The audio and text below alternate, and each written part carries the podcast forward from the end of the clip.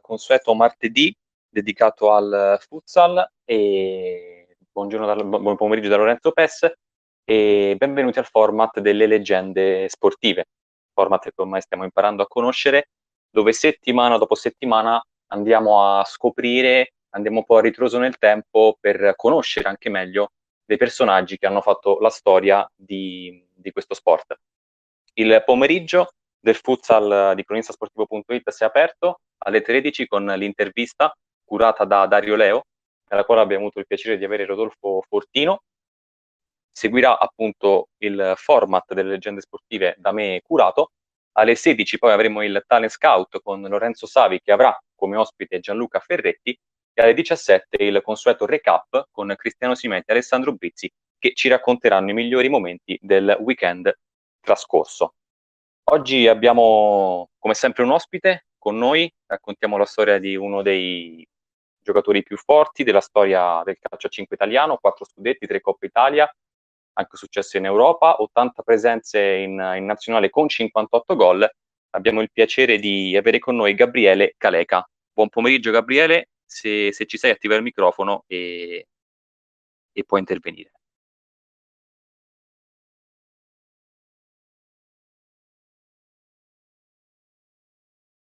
Mi sentite? Sì, ti sentiamo, ti sentiamo. Buon, buon pomeriggio a tutti, grazie per l'invito. Buon pomeriggio a te e grazie a te per, insomma, per aver accettato e per uh, regalarci il tuo tempo. Grazie a voi. Allora, come detto, questo è, è un format dedicato no, a, chi, a, chi, ha fatto la storia di, di questo sport. Tu, come tanti altri, eh, inizia alla fine degli anni Ottanta, quindi sei un po' tra, tra i primi, eh, diciamo così, che, che si approcciano no? a questo sport. E la prima, prima domanda è proprio questa, come ti sei avvicinato al futsal, se c'è un motivo particolare, se c'è una storia dietro che ti ha spinto ad iniziare questa, questa avventura in questo sport? Eh, guarda, a dire, a dire, il vero ci pensavo stamattina, sapendo di dover eh, rispondere a queste domande, stavo pensando proprio a, a qual è stato il motivo che mi ha spinto a, a passare al calcio a 5. E io eh, praticamente come, come, tanti, tanti di noi gio- giocavo a calcio, ero un giocatore di calcio nelle giovanili, ero, ero, anche bravo, giocavo in mezzo al campo, dietro le punte, insomma non ero un giocatore proprio, eh, non ero proprio l'ultimo arrivato, però sono sempre stato diciamo piccolino di statura, quindi le, le, le tra le varie peripezie, eh, i vari provini, le varie cose, poi alla fine al tempo soprattutto i giocatori venivano presi per peso dalle società professionistiche, per peso e, e altezza, quindi io non avevo questi canoni, pur essendo bravo a giocare, pur avendo capacità di lettura del gioco, tecnica, eccetera. E quindi un bel giorno eh, a 18 anni eh, un, un allenatore che faceva praticamente l'under, eh, l'under 18, faceva questi tornei under 18 di calcio a 5, mi contattò e mi chiese se volevo provare a giocare a calcio a 5. E io dissi di sì, insomma, all'epoca si poteva fare tutte e due, si poteva giocare sia a calcio che a calcio a 5. E quindi iniziai, diciamo, questa, questa avventura nel campo, nel campo piccolo. E cosa eh, diciamo che pochi sanno e magari eh, diciamo non ci crederete quando, quando ve lo dirò è che io ho iniziato diciamo come ruolo giocavo ultimo. Non giocavo, ah, eh, non, non, giocavo attaccante. Io ero proprio l'antitesi quindi perché a me è sempre più piaciuto diciamo e, e, come dire, mi piaceva molto difendere, mi piaceva impostare, no? il, anche perché nel calcio a 5 l'ultimo è quello che imposta un po' il gioco. Io sono sempre stato nel calcio uno che eh, facevo il regista o il centrocampista centrale, ho giocato delle punte, quindi mi piaceva orchestrare un po' il gioco, quindi iniziai da ultimo.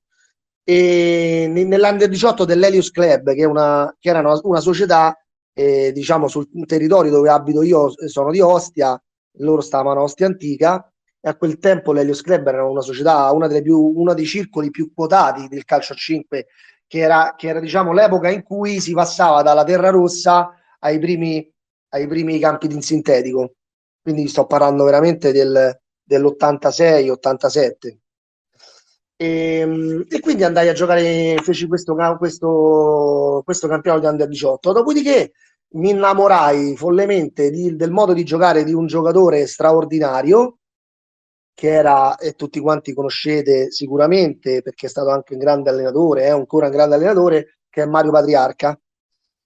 Eh, Mario eh, giocava all'Helios Club e veniva da Pescara, veniva a Ostia, al tempo già insomma, girava qualche soldo, quindi lui veniva con, con eh, altri suoi amici di, di, Pescara, giocava all'Helios, io lo andai a vedere e, e niente, faceva delle cose straordinarie nel campo e decisi com- comunque di, di, continuare a giocare a calcio a 5. Poi, sai, necessità fa virtù, mi cominciavano a pagare, eh, prendevo qualche soldo, riuscivo abbastanza bene e, e il, diciamo il primo anno, il primo campionato di Serie A a 4, a 4 con un girone a 4, scusa, con un campionato a 4 gironi eh, andà, andò bene e mi chiamarono eh, per la nazionale universitaria, questo era il 1990, era agosto 90.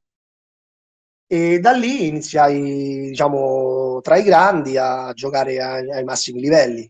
Poi eh, due, due, due, mesi dopo eh, io stavo al Torrino all'epoca, eh, che infatti si chiamava Torrino Helios perché fece la fusione con l'Helios Club per prendere la Serie A e venne Alessandro Nuccorini eh, al quale serviva un giocatore diciamo un attaccante un giocatore davanti un giocatore di punta e mi chiese se volevo provare a giocare, a giocare davanti.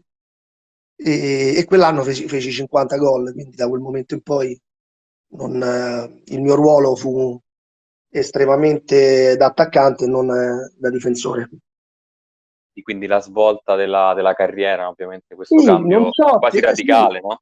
Sì, è radicale, non so se, se, se, se poi mh, avrei fatto una carriera diversa da ultimo. Sta di fatto che io il mio esordio con la nazionale A, nazionale maggiore, in, in, Olanda nel 1990, era novembre o dicembre del 90, io lo feci da ultimo. Lo feci da ultimo e feci l'esordio da, del quintetto base addirittura eh, da ultimo e fece anche gol, quindi da, da ultimo. Eh, però poi da, da, quella, da, quella partita, da quella partita in poi, siccome nella squadra di club giocavo davanti e eh, poi con buoni risultati, diciamo a quel punto eh, Carlo Facchin, che era l'allora CT della nazionale, mi, mi, quando mi convocava, insomma, ero una, un attaccante.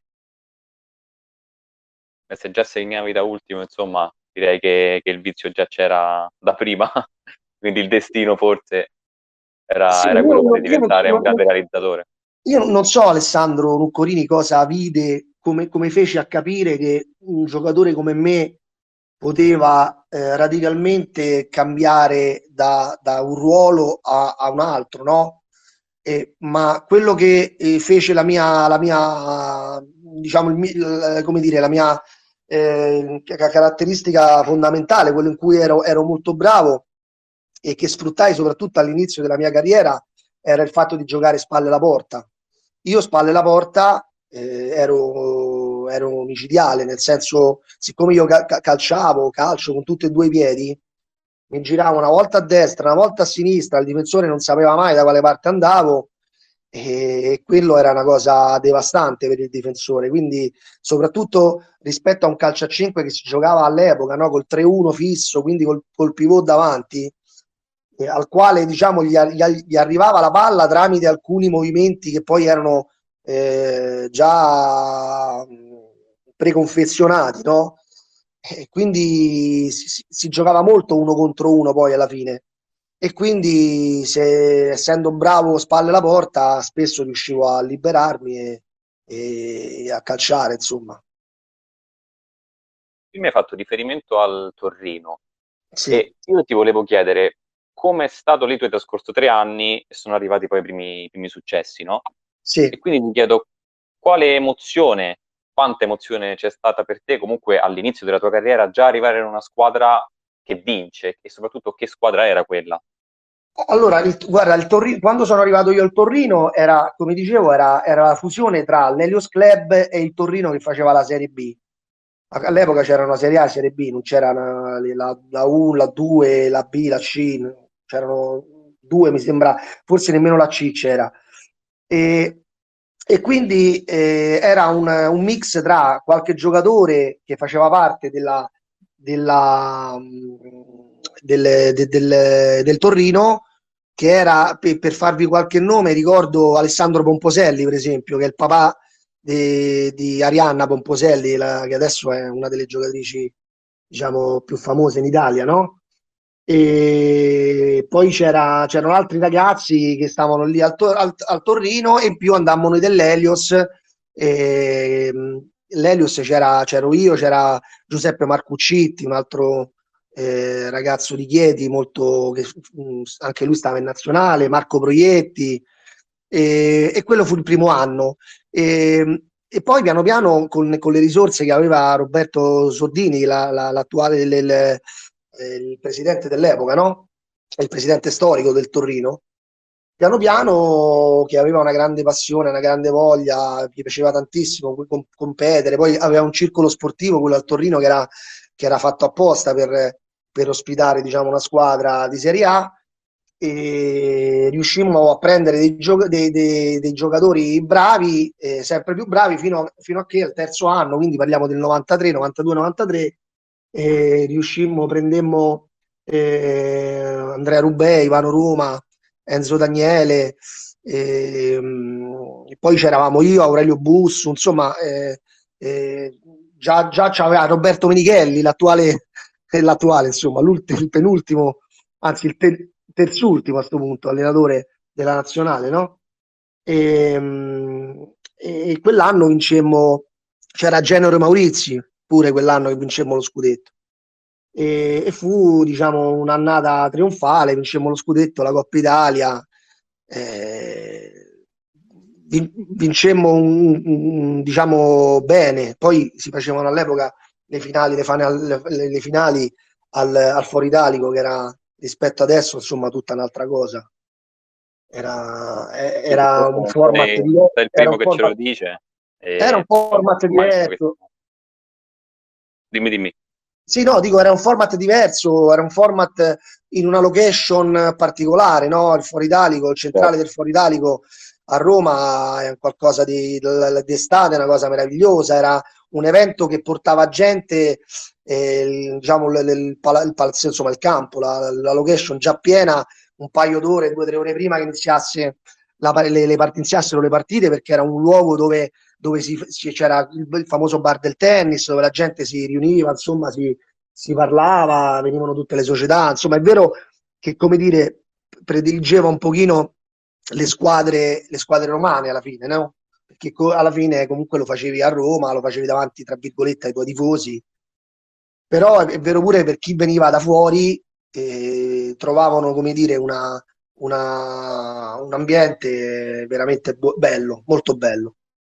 E quindi quell'anno vincemmo, fu un anno, diciamo, se, se devo essere sincero, eh, mh, quel gruppo alla fine vinse perché era proprio uh, ben guidato ovviamente perché era forte, ma non, non, non, non spiccammo per, per, per diciamo, la compattezza del gruppo di per sé. Ecco, questa è una cosa vedi, che, che, dico adesso, magari non l'ho detta negli anni precedenti, però eh, insomma ci può stare, no? non, fu, non fu un, un gruppo eh, eh, famoso per essere diventati amici, no? come invece mi capitò sicuramente gli anni dopo con la BNL, eh, ma anche con la stessa Lazio, anche se non vincemmo, o con, o con eh, sì, con la Lazio, col, col Fiumicino poi, diciamo in seguito, quando andammo dalla Serie C alla, alla Serie A2. Eh, però comunque fu la, diciamo, la prima vittoria importante, anche se gli anni prima avevamo vinto già la Coppa Italia tutte e due le volte, sia nel 90 che nel 91. Ma se posso, è stato questo il motivo che ti ha portato poi al trasferimento alla BNL o saresti andato lo stesso perché comunque in quegli anni la BNL era la squadra che un po' dominava no? anche il palcoscenico del calciacino? No, veramente è una, è una bella domanda e la risposta è semplicemente legata al fatto che, che loro mi dettero un posto di lavoro in banca. Io, io all'epoca pensavo al mio futuro, quello che adesso, che a oggi, viste anche queste cose che sono successe, la pandemia, il blocco, gente che non lavora, mi consente comunque di vivere perché il posto in BNL l'ho, l'ho, l'ho avuto e l'ho mantenuto e, e ci lavoro da, da, 20, da 25 anni. Eh, nel senso, eh, feci diciamo questa cosa, questa richiesta, ovviamente entrai con, come dire, con, per vie lecite, eh, non è che feci chissà che, però mi dettero la possibilità di, di presentare il mio curriculum, feci i colloqui e, e poi riuscii a, ad entrare. Io quando io devo ringraziare ancora oggi il presidente Roberto Sordini del Torrino, perché quando io gli, gli a 20, a, alla, alla tenera età di 23 anni, perché questa scelta che ho fatto io l'hanno fatta veramente in pochi, nel senso eh, eh, rinunciando diciamo ai guadagni del calcio a 5 per, per, per pensare a, poi a una stabilità diciamo lavorativa futura, anche perché il calcio a 5 all'epoca non aveva diciamo, non, non c'era la certezza che potesse in qualche modo diventare uno sport come è diventato adesso e come è stato poi negli anni a, a, diciamo, a venire da, dal, dal 90 in poi, no?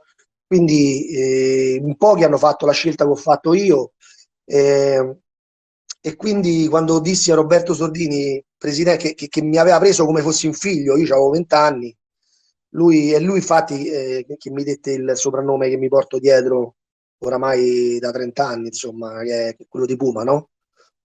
E lui, mi, lui, fu il primo a dirmi guarda fai bene perché io, io nonostante ti posso ricoprire d'oro però non ti posso dare la, la, la, certezza che un giorno questa cosa non finirà fu molto onesto no? e quindi mi lasciò tranquillamente andare alla BNL senza fare nessun tipo di, di, di resistenza ecco una scelta legata quindi, ecco, come dicevi giustamente, magari erano ancora gli inizi e non c'era quella certezza di, di costruire poi anche un, una vita oltre, oltre, allo sport su, su, quello sport lì, quindi abbastanza, come dire, lungimirante anche come scelta da un certo punto di vista, cioè nel senso non pensare solamente al calcio a 5 come sport e possibilità di, di mantenersi anche con quello, ma anche dei dubbi leciti, no? In quel momento lì. Ma io non so, non so voi, io per quello che vedo adesso, io non sono dentro al mondo del calcio a 5 in prima persona, insomma, lo vivo, lo vivo di riflesso, così per, per commenti con amici, ma non... però io, è una scelta che farei anche nel calcio a 5 di oggi. Cioè il calcio a 5 di oggi la, lascia perdere gli oriundi, no? Eh, che, che, magari eh, fanno questo diciamo, vanno via da casa, trovano, diciamo, e, e provano a fare un qualcosa qui, eh, mettendosi da parte delle risorse che poi magari useranno quando smetteranno, come hanno fatto tanti di loro, che sono tanti miei ex compagni, amici che sono tornati in Brasile e si sono creati una loro attività, no? Però se fosse un giocatore italiano, adesso non so se, eh, come dire, da, di fronte all'offerta di un posto di lavoro importante, ok, dove comunque puoi crescere sia umanamente che professionalmente, eh, farei la scelta di, di, rimanere nel calcio a 5. Non, non, lo vedo ancora così, come dire, così ehm, stabile al punto da oh, stabile, ma non stabile, scusa, non è questo, non ti fa guadagnare quello che poi ti serve dopo per, per fare un'attività, per, eh, per camparci dopo. Cioè, non lo chiaro, vedo, ma chiaro. magari mi sbaglio. Eh. No, no, chiarissimo, chiarissimo. Il punto di vista è comprensibile. Non sei la prima persona che comunque si è creata una, un lavoro poi al di fuori de, del calcio. Eh, esatto. non, non, ha mai fatto salto, il salto vero e proprio, quello che si aspettavano tutti in tanti, che mi aspettavo pure io quando ero ragazzo.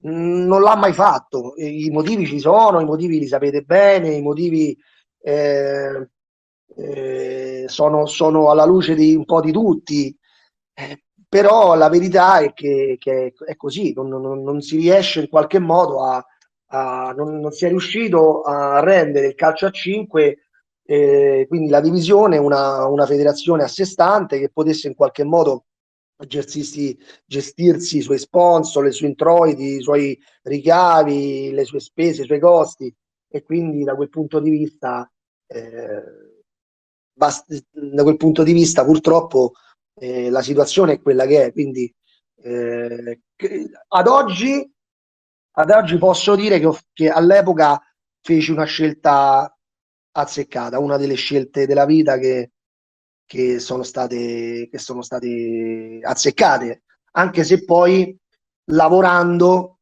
no? E questa è una cosa che va, che va comunque detta anche a tutti quelli che adesso giocano a calcio a 5 e che fanno paragoni del calcio a 5 con dei giocatori di adesso con i giocatori dell'epoca che eravamo noi e che nessuno dice noi non, non facevamo la vita che fanno loro da giocatori. Noi facevamo tre allenamenti a settimana forse poi quattro sono arrivati ma la sera cioè dopo che tu la mattina avevi lavorato fino alle 5 di pomeriggio quindi allenamenti si facevano dalle 6, 7 in poi eh, noi tutto quello che abbiamo fatto da giocatori di calcio a 5 anche a livello internazionale noi ci andavamo a scontrare con giocatori che facevano quello nella loro vita, quindi si alimentavano da giocatori, eh, riposavano, avevano la, la, loro vita, diciamo, incentrata sul, sull'essere un atleta, no? Noi invece facevamo il doppio Beh, sacrificio. Un approccio un po' diverso, quasi uno prettamente sportivo e un altro non amatoriale, però comunque è appunto Ma noi, se... in, realtà, in realtà, nel senso, eh, eh, noi eravamo coinvolti così come sono coinvolti loro adesso, no? Nel senso, nost- il nostro coinvolgimento emotivo, mentale, di impegno era solo che noi facevamo altro insieme a, questa, a questo qua, capito? E quindi eh, noi dovevamo, eh, immagina che quando noi andavamo a giocare le partite internazionali, ok, noi su una partita secca potevamo mettere in, in difficoltà chiunque su una partita secca, no? Però già se dovevamo fare due o tre partite in una settimana, eravamo mezzi morti. Già la seconda, già dopo il primo tempo della seconda partita, perdevamo il 50% perché non eravamo preparati per, per fare quelle competizioni a quei ritmi, a quelle velocità. Noi eravamo molto preparati dal punto di vista tecnico, dal punto di vista tattico, dal punto di vista caratteriale, cosa che adesso non ho mai visto più la nazionale italiana in campo dal punto di vista caratteriale come l'avevamo noi perché noi facevamo del, della, no, della, presenza, dell'esperienza, della determinazione, della cattiveria agonistica, dovevamo per forza di per sopperire a quello che ti dicevo prima, dovevamo per forza farne una, una caratteristica base. E quindi quando incontravamo squadre tipo la Spagna, ok, che sono tutte, diciamo, sono molto, come dire, almeno all'epoca erano molto eh, impostati, ma poco, come dire, eh, eh, poco caratteriali da quel punto di vista, noi ci soffrivano tanto, anche se poi ci battevano comunque, eh. alla lunga ci battevano. Però col passare degli anni, quando anche, abbiamo imparato anche noi un po' da loro, abbiamo imparato dagli altri, dal Brasile, eh, dalla Russia, insomma, andando in giro a prendere schiaffi, eh, impari, no?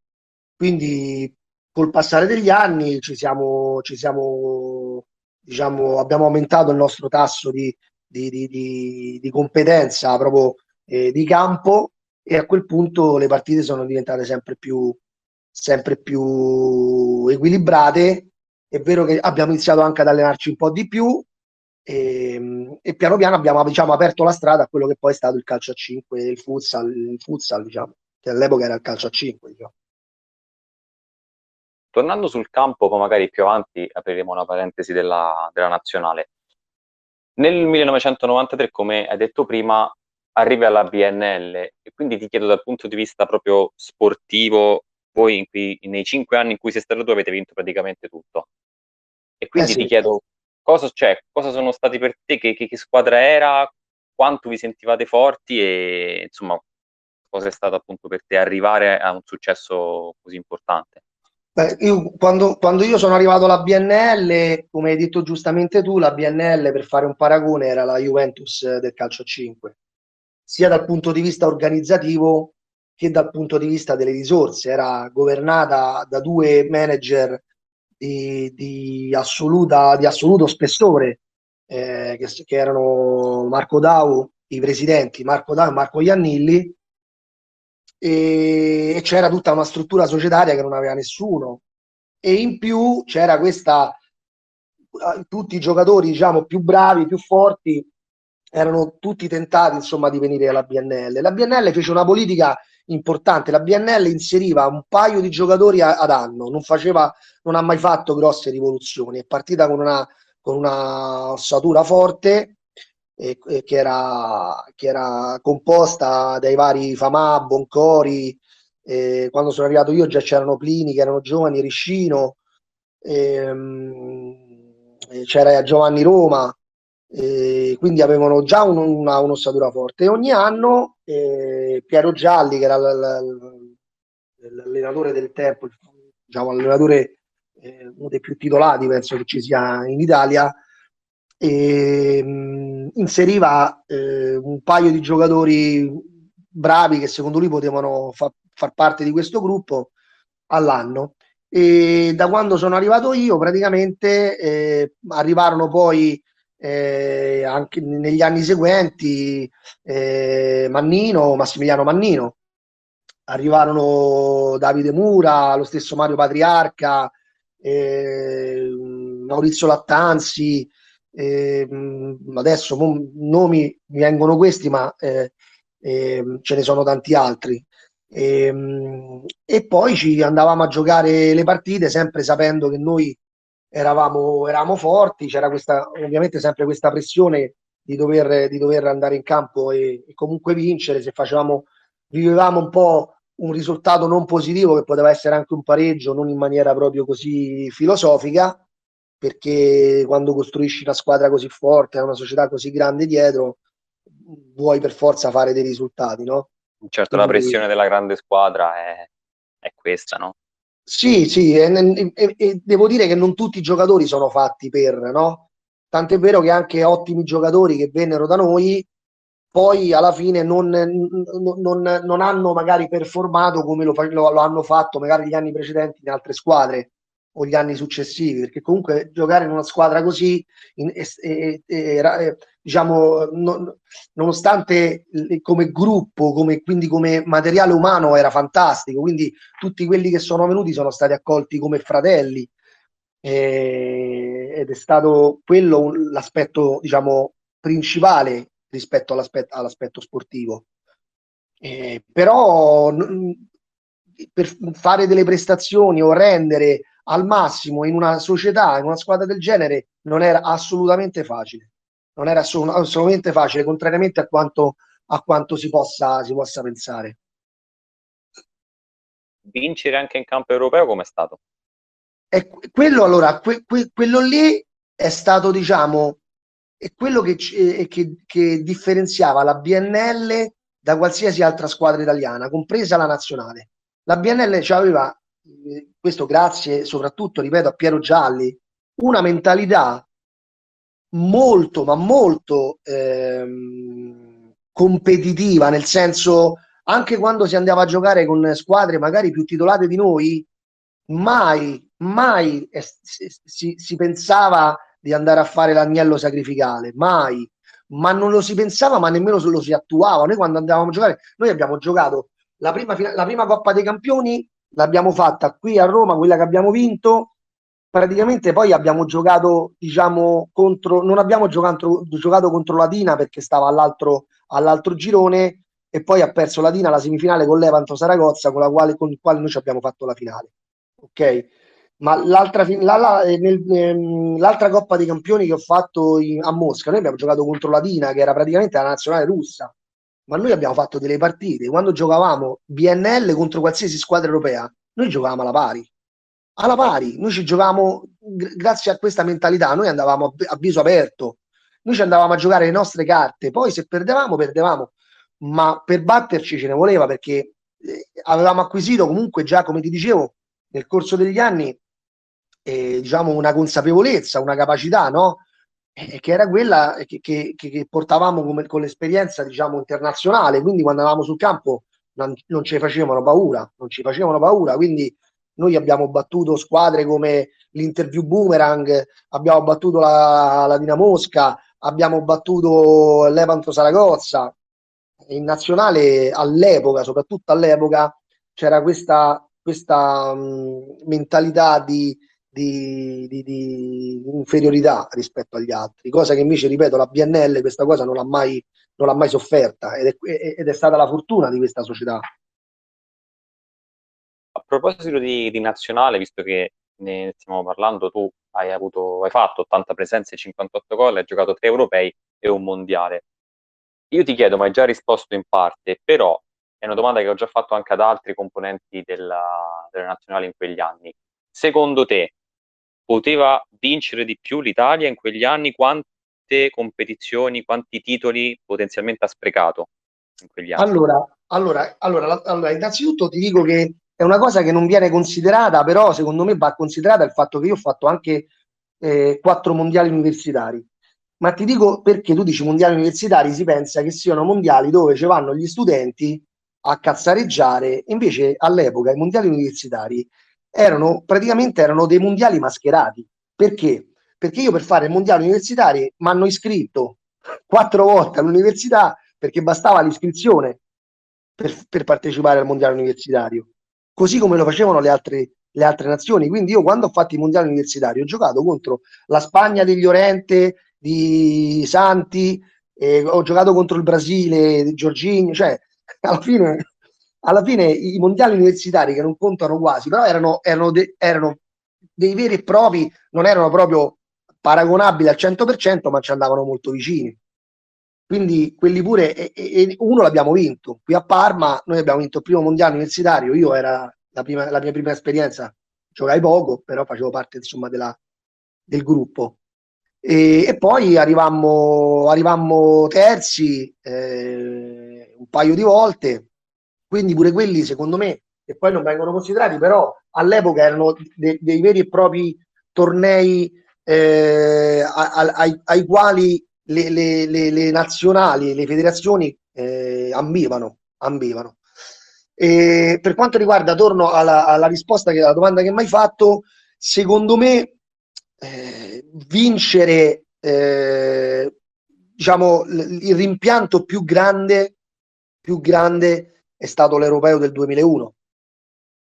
L'europeo del 2001 a Russia, in Russia, quello era, era praticamente vinto, era praticamente vinto, nel senso noi eravamo, non so se, se ve lo ricordate, nel senso era un, un europeo dove la nazionale era composta, l'allenatore era sempre Sandro Luccorini, era un giusto diciamo mix tra italiani e oriundi, ok? Mi sembra che oriundi erano, erano 6, ma eravamo 14.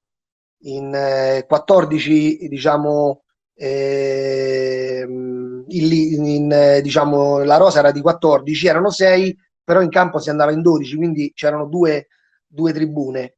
E le due tribune, se non sbaglio, quasi sempre le hanno fatte sempre due oriundi, quindi alla fine in campo sui 12 eravamo 8 e 4.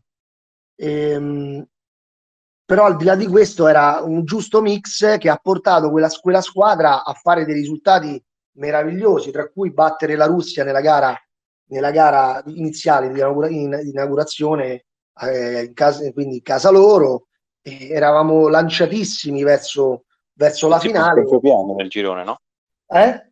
Punteggio pieno nel girone. Punteggio pieno nel girone, face, facemmo tre, tre vittorie su tre partite, eh, battemmo la Russia, 4-3, poi battemmo 5-2 la Repubblica Ceca e poi mi pare 3-2 o 3-0 l'Olanda.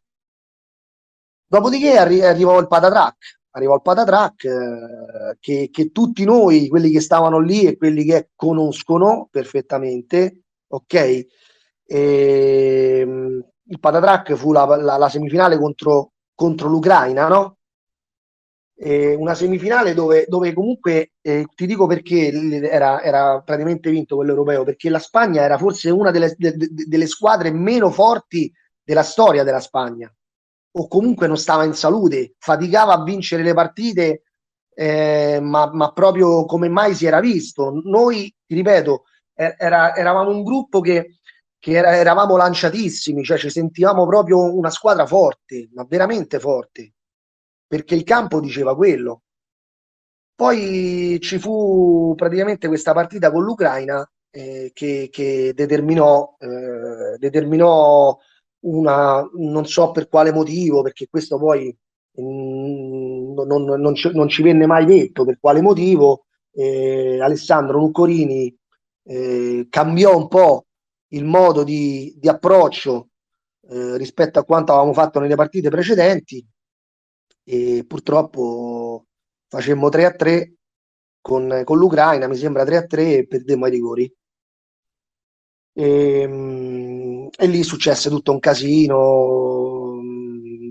Beh, raccontarlo insomma diventa, diventa, sarebbe lungo, insomma, però, però quello fu un grande rimpianto, un grande rimpianto perché avevamo, avevamo nelle corde, forse come non mai, la possibilità di, di, di, di vincere un qualcosa di, importante con, con, la nazionale, cosa che poi fecero, mi pare, un paio d'anni dopo, eh, però con, con presupposti abbastanza diversi a quelli degli anni dell'anno precedente.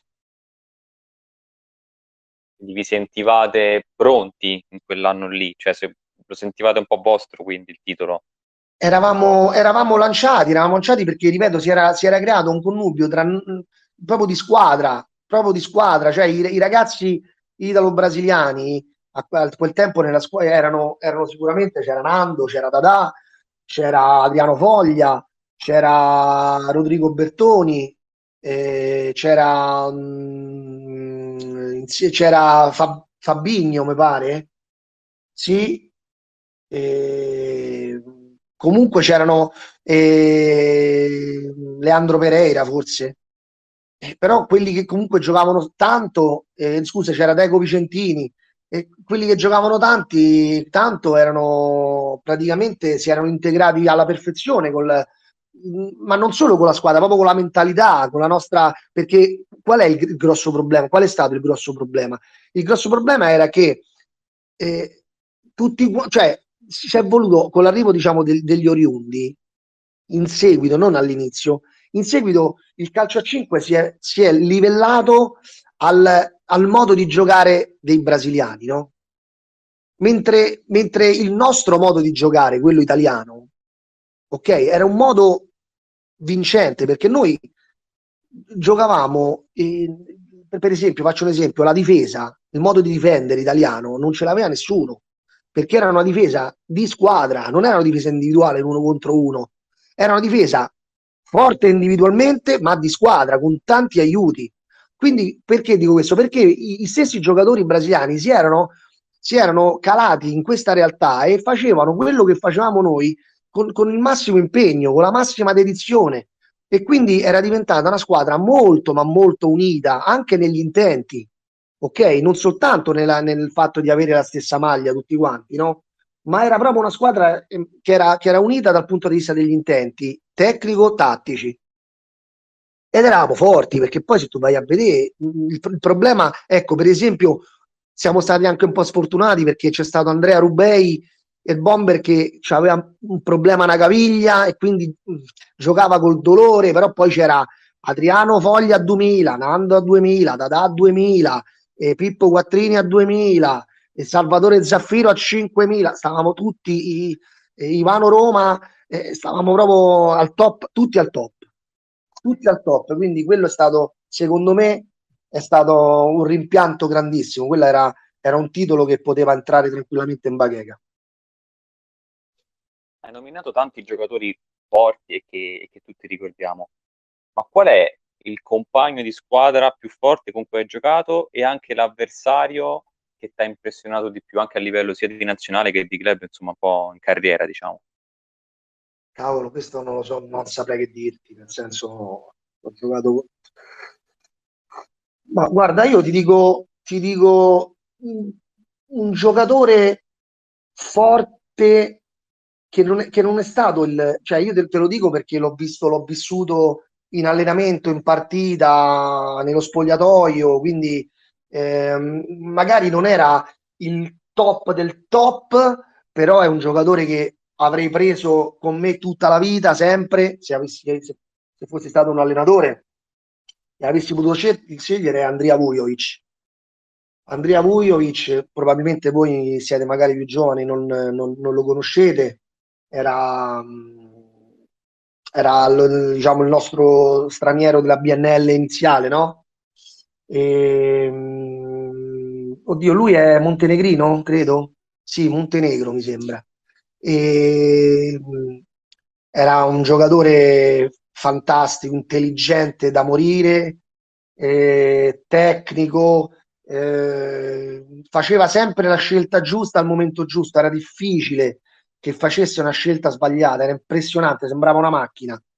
E quindi con cui ho giocato direi Andria, ma fa, fa, faccio sicuramente torto a, a un miliardo di, di, altri giocatori perché comunque ho giocato con talmente tanta gente. No, certo, certo, magari poi è anche una questione ecco, di, di chi ti ha impressionato di più, poi al di là della qualità tecnica, de, dei numeri, però ecco, volevo sapere più a livello proprio tuo personale, chi vedendolo pensavi insomma, sì, sì, guarda, direi, direi, lui, direi lui, ma te l'ho detto perché, perché secondo me la, la, cosa più difficile in un campo piccolo, ma in generale, ma a maggior ragione in un campo piccolo come quello il 2040, la capacità di, di scegliere in maniera corretta nel minor tempo possibile non è fondamentale, di più è, è quello che fa più un giocatore rispetto alle qualità tecnico-tattiche se tu riesci a capire, a leggere la situazione e a, a, a prendere la, la, la, decisione corretta, eh, hai fatto il 90% del, diciamo, del gesto. Il resto viene da sé, no? Se hai mediamente delle capacità medie, diciamo, ecco, delle capacità me, mediamente sviluppate, ecco. Quindi io direi Andrea per per quel motivo. Poi era furbo in campo, era uno, sai, era uno che, che, che, che riusciva a capire se tu eri nervoso, capiva dove doveva insistere per, far, per farti andare al manicomio, se ti doveva dire la parolina perché sapeva che tu con quella parolina magari la soffrivi, te la diceva, cioè era un giocatore di intelligenza pazzesca, pazzesca. E contro, dico contro, contro non ti saprei dire, ho giocato con, con tutti i più forti. Difficile.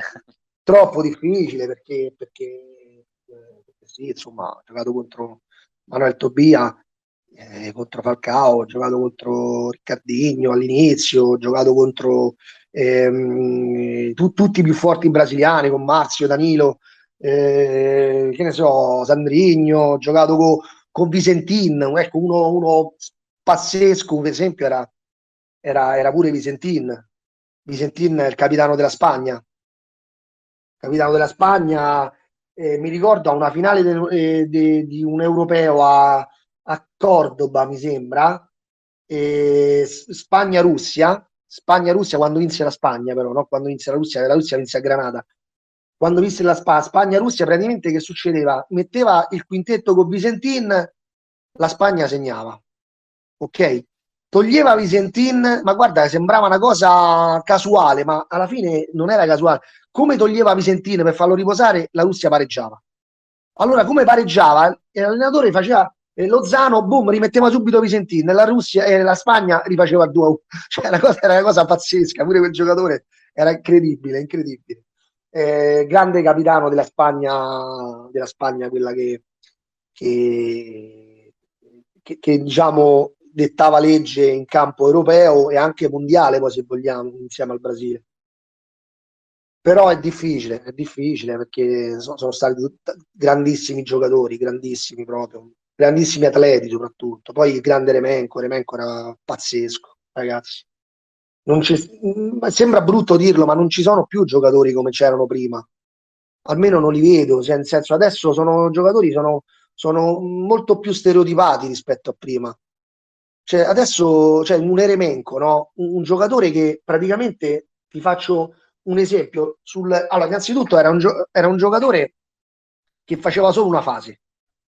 Cioè lui la fase difensiva non la faceva.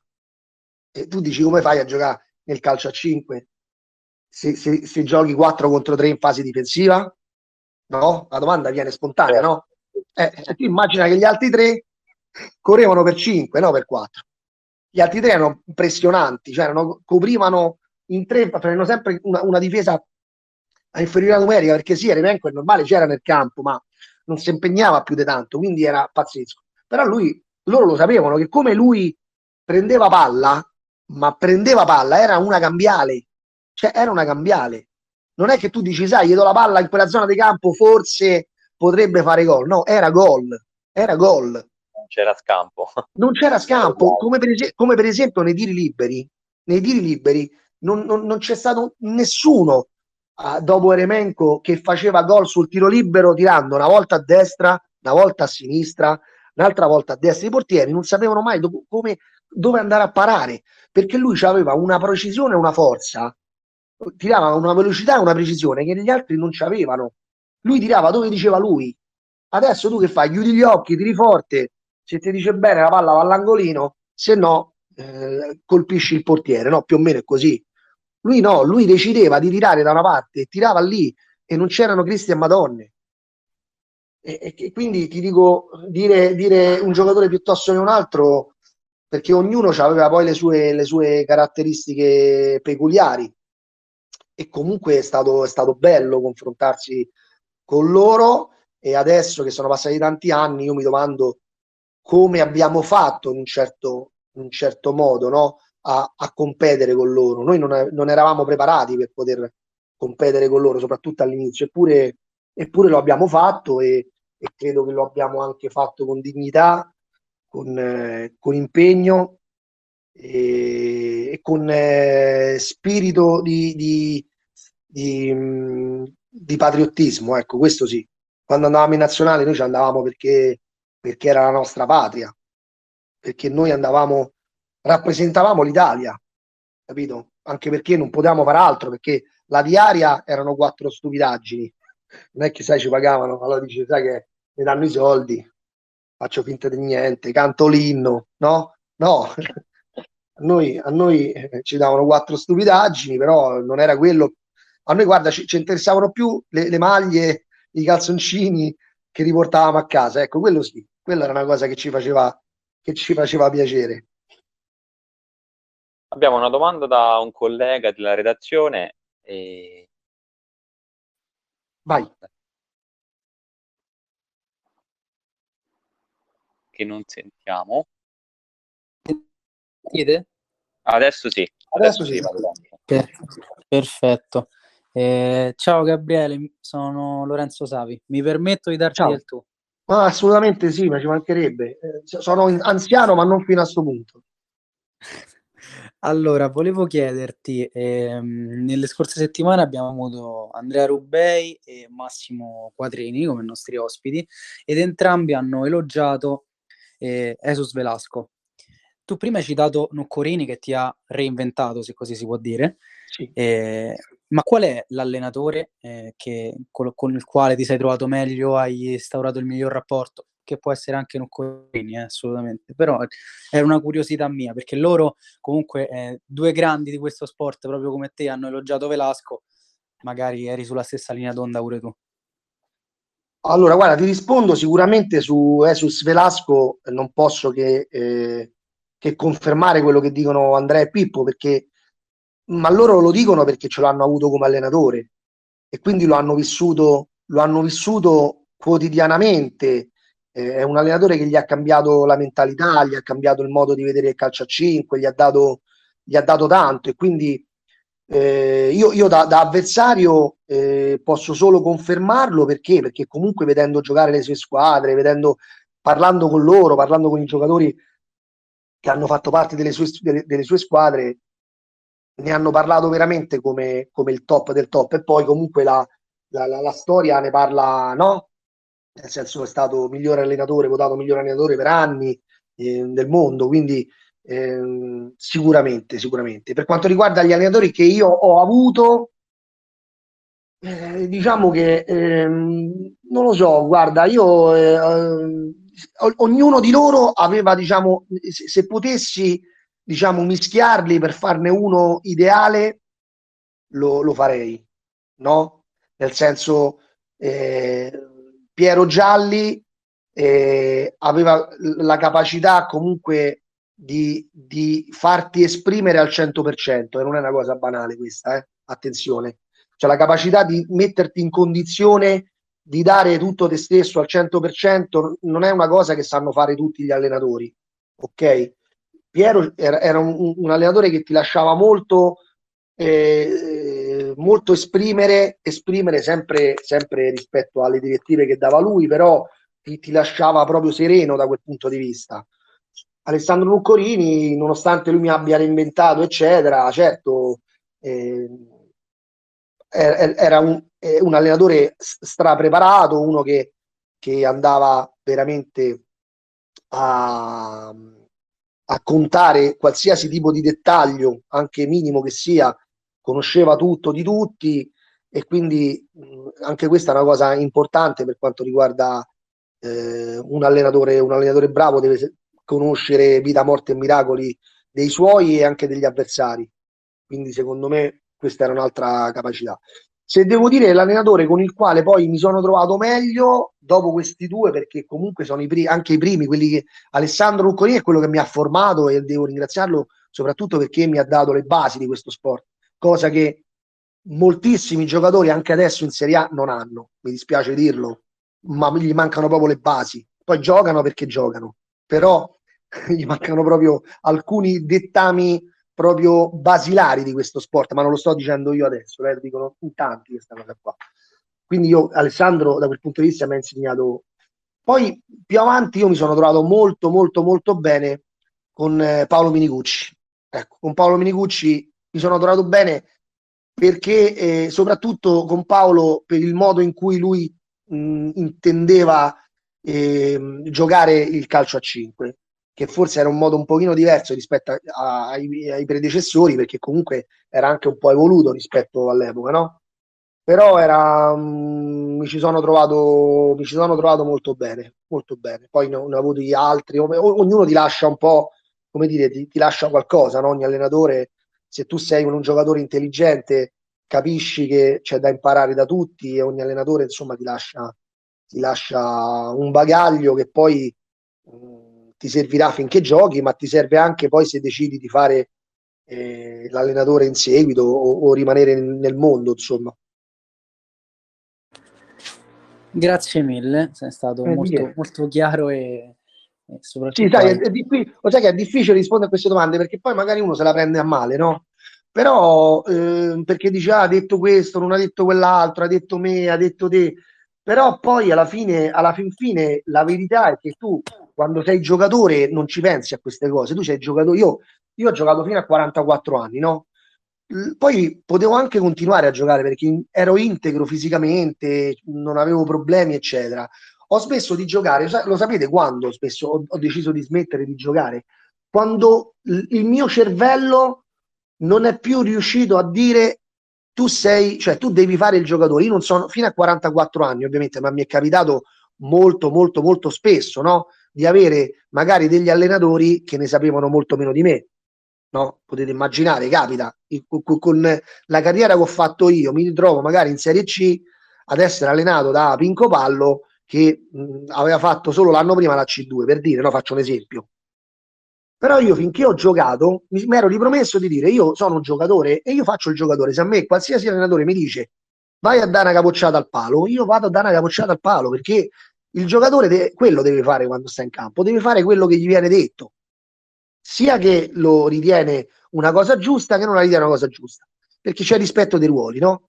Quindi io che ho fatto? Ho smesso di giocare nel momento in cui non sono più riuscito a gestire questo rispetto dei ruoli. Quindi ho detto forse è il momento di lasciar perdere e ho smesso di giocare perché non volevo comunque invadere il ruolo di qualcun altro, no? non, non mi sentivo più a mio agio. Assolutamente, ma poi eh, mi permetto di, di, dire io, credo che nessuno se, se, la, se la, prenderà perché hai detto con, con molta precisione eh, che ognuno di loro ti ha lasciato qualcosa, giustamente, quindi eh, no, non penso che offenderai qualcuno.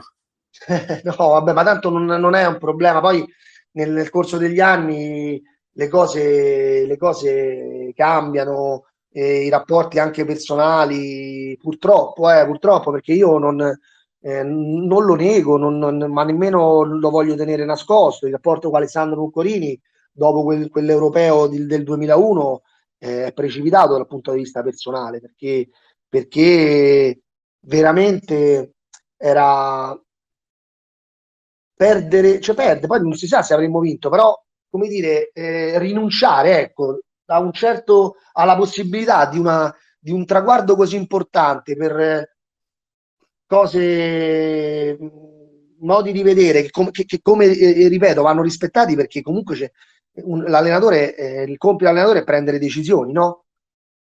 però in quel momento erano decisioni secondo me folli per come stavano andando le cose, no? E vi faccio un, un, un esempio perché tanto è giusto pure che ve lo dica, se no non capite, cioè eh, part- nella partita di semifinale contro l'Ucraina, ok? Allora eh, faccio un, un, piccolo excursus eh, eh di, di quello europeo. Iniziamo, lui, Alessandro, iniziò quello europeo facendo giocare, diciamo, a quartetti. Cioè lui individuò dei quartetti che andavano a mille, ok? Quindi ne- nelle rotazioni non facevamo i quartetti cambi 4 a 4 come la Russia, no? Però nelle rotazioni ci sbrigavamo e, e, e giocavamo praticamente alla fine a quartetti ed era, un, ed era una, una, metodologia che ci aveva, vi ripeto, portato a risultati grandiosi, ma proprio da, da qualsiasi punto di vista. Era una, una, squadra lanciatissima, anche dal punto di vista emotivo. La partita con l'Ucraina, non so per quale motivo, Alessandro decise di mettere Dada Franzoi, lo conoscete Dada Franzoi? Lo conoscete? Sapete come giocava? Che, che tipo di ruolo era? Dada? Era un, person- no, io era, personalmente era, no. era, era praticamente un, un, un, laterale, un esterno, un, un, laterale classico, a, volte ha giocato anche da ultimo, lo, lo mise pivot, lo mise pivot, cioè uno, uno, un giocatore che non ha mai fatto il pivot in vita sua, in una semifinale europea da, da Franzoi fece, lo mise pivot perché lui pensava che potesse essere la chiave di volta per una cosa, non mi ricordo manco per cosa. Però ecco, di, diciamo di fatto sconvolse quello che era, che era stato fino a quel momento perché tutti quanti ci, ci, domandammo no ma perché sta cosa? Cioè entrammo, entrammo se vuoi o non vuoi in campo con, con la, la, la, il dubbio di dire perché se andavamo bene così tanto così tanto bene perché sconvolgere sta cosa? Ma poi non, non, avendo senso perché ripeto prendi un giocatore gli cambi ruolo di punto in bianco e quindi eh, quello fu, fu diciamo, un episodio eh, legato poi a, a, quello che è successo ovviamente dopo la sconfitta, eccetera, eh, che, che, cambiò anche i rapporti con, gli, con, l'allenatore, ma di tutti quanti noi, eh? di tutti quelli di quella squadra purtroppo. Però sono cose che nello sport succedono, succedono nella vita, succedono nello sport, insomma, poi alla fine uno va per la sua strada e su questo non c'è dubbio.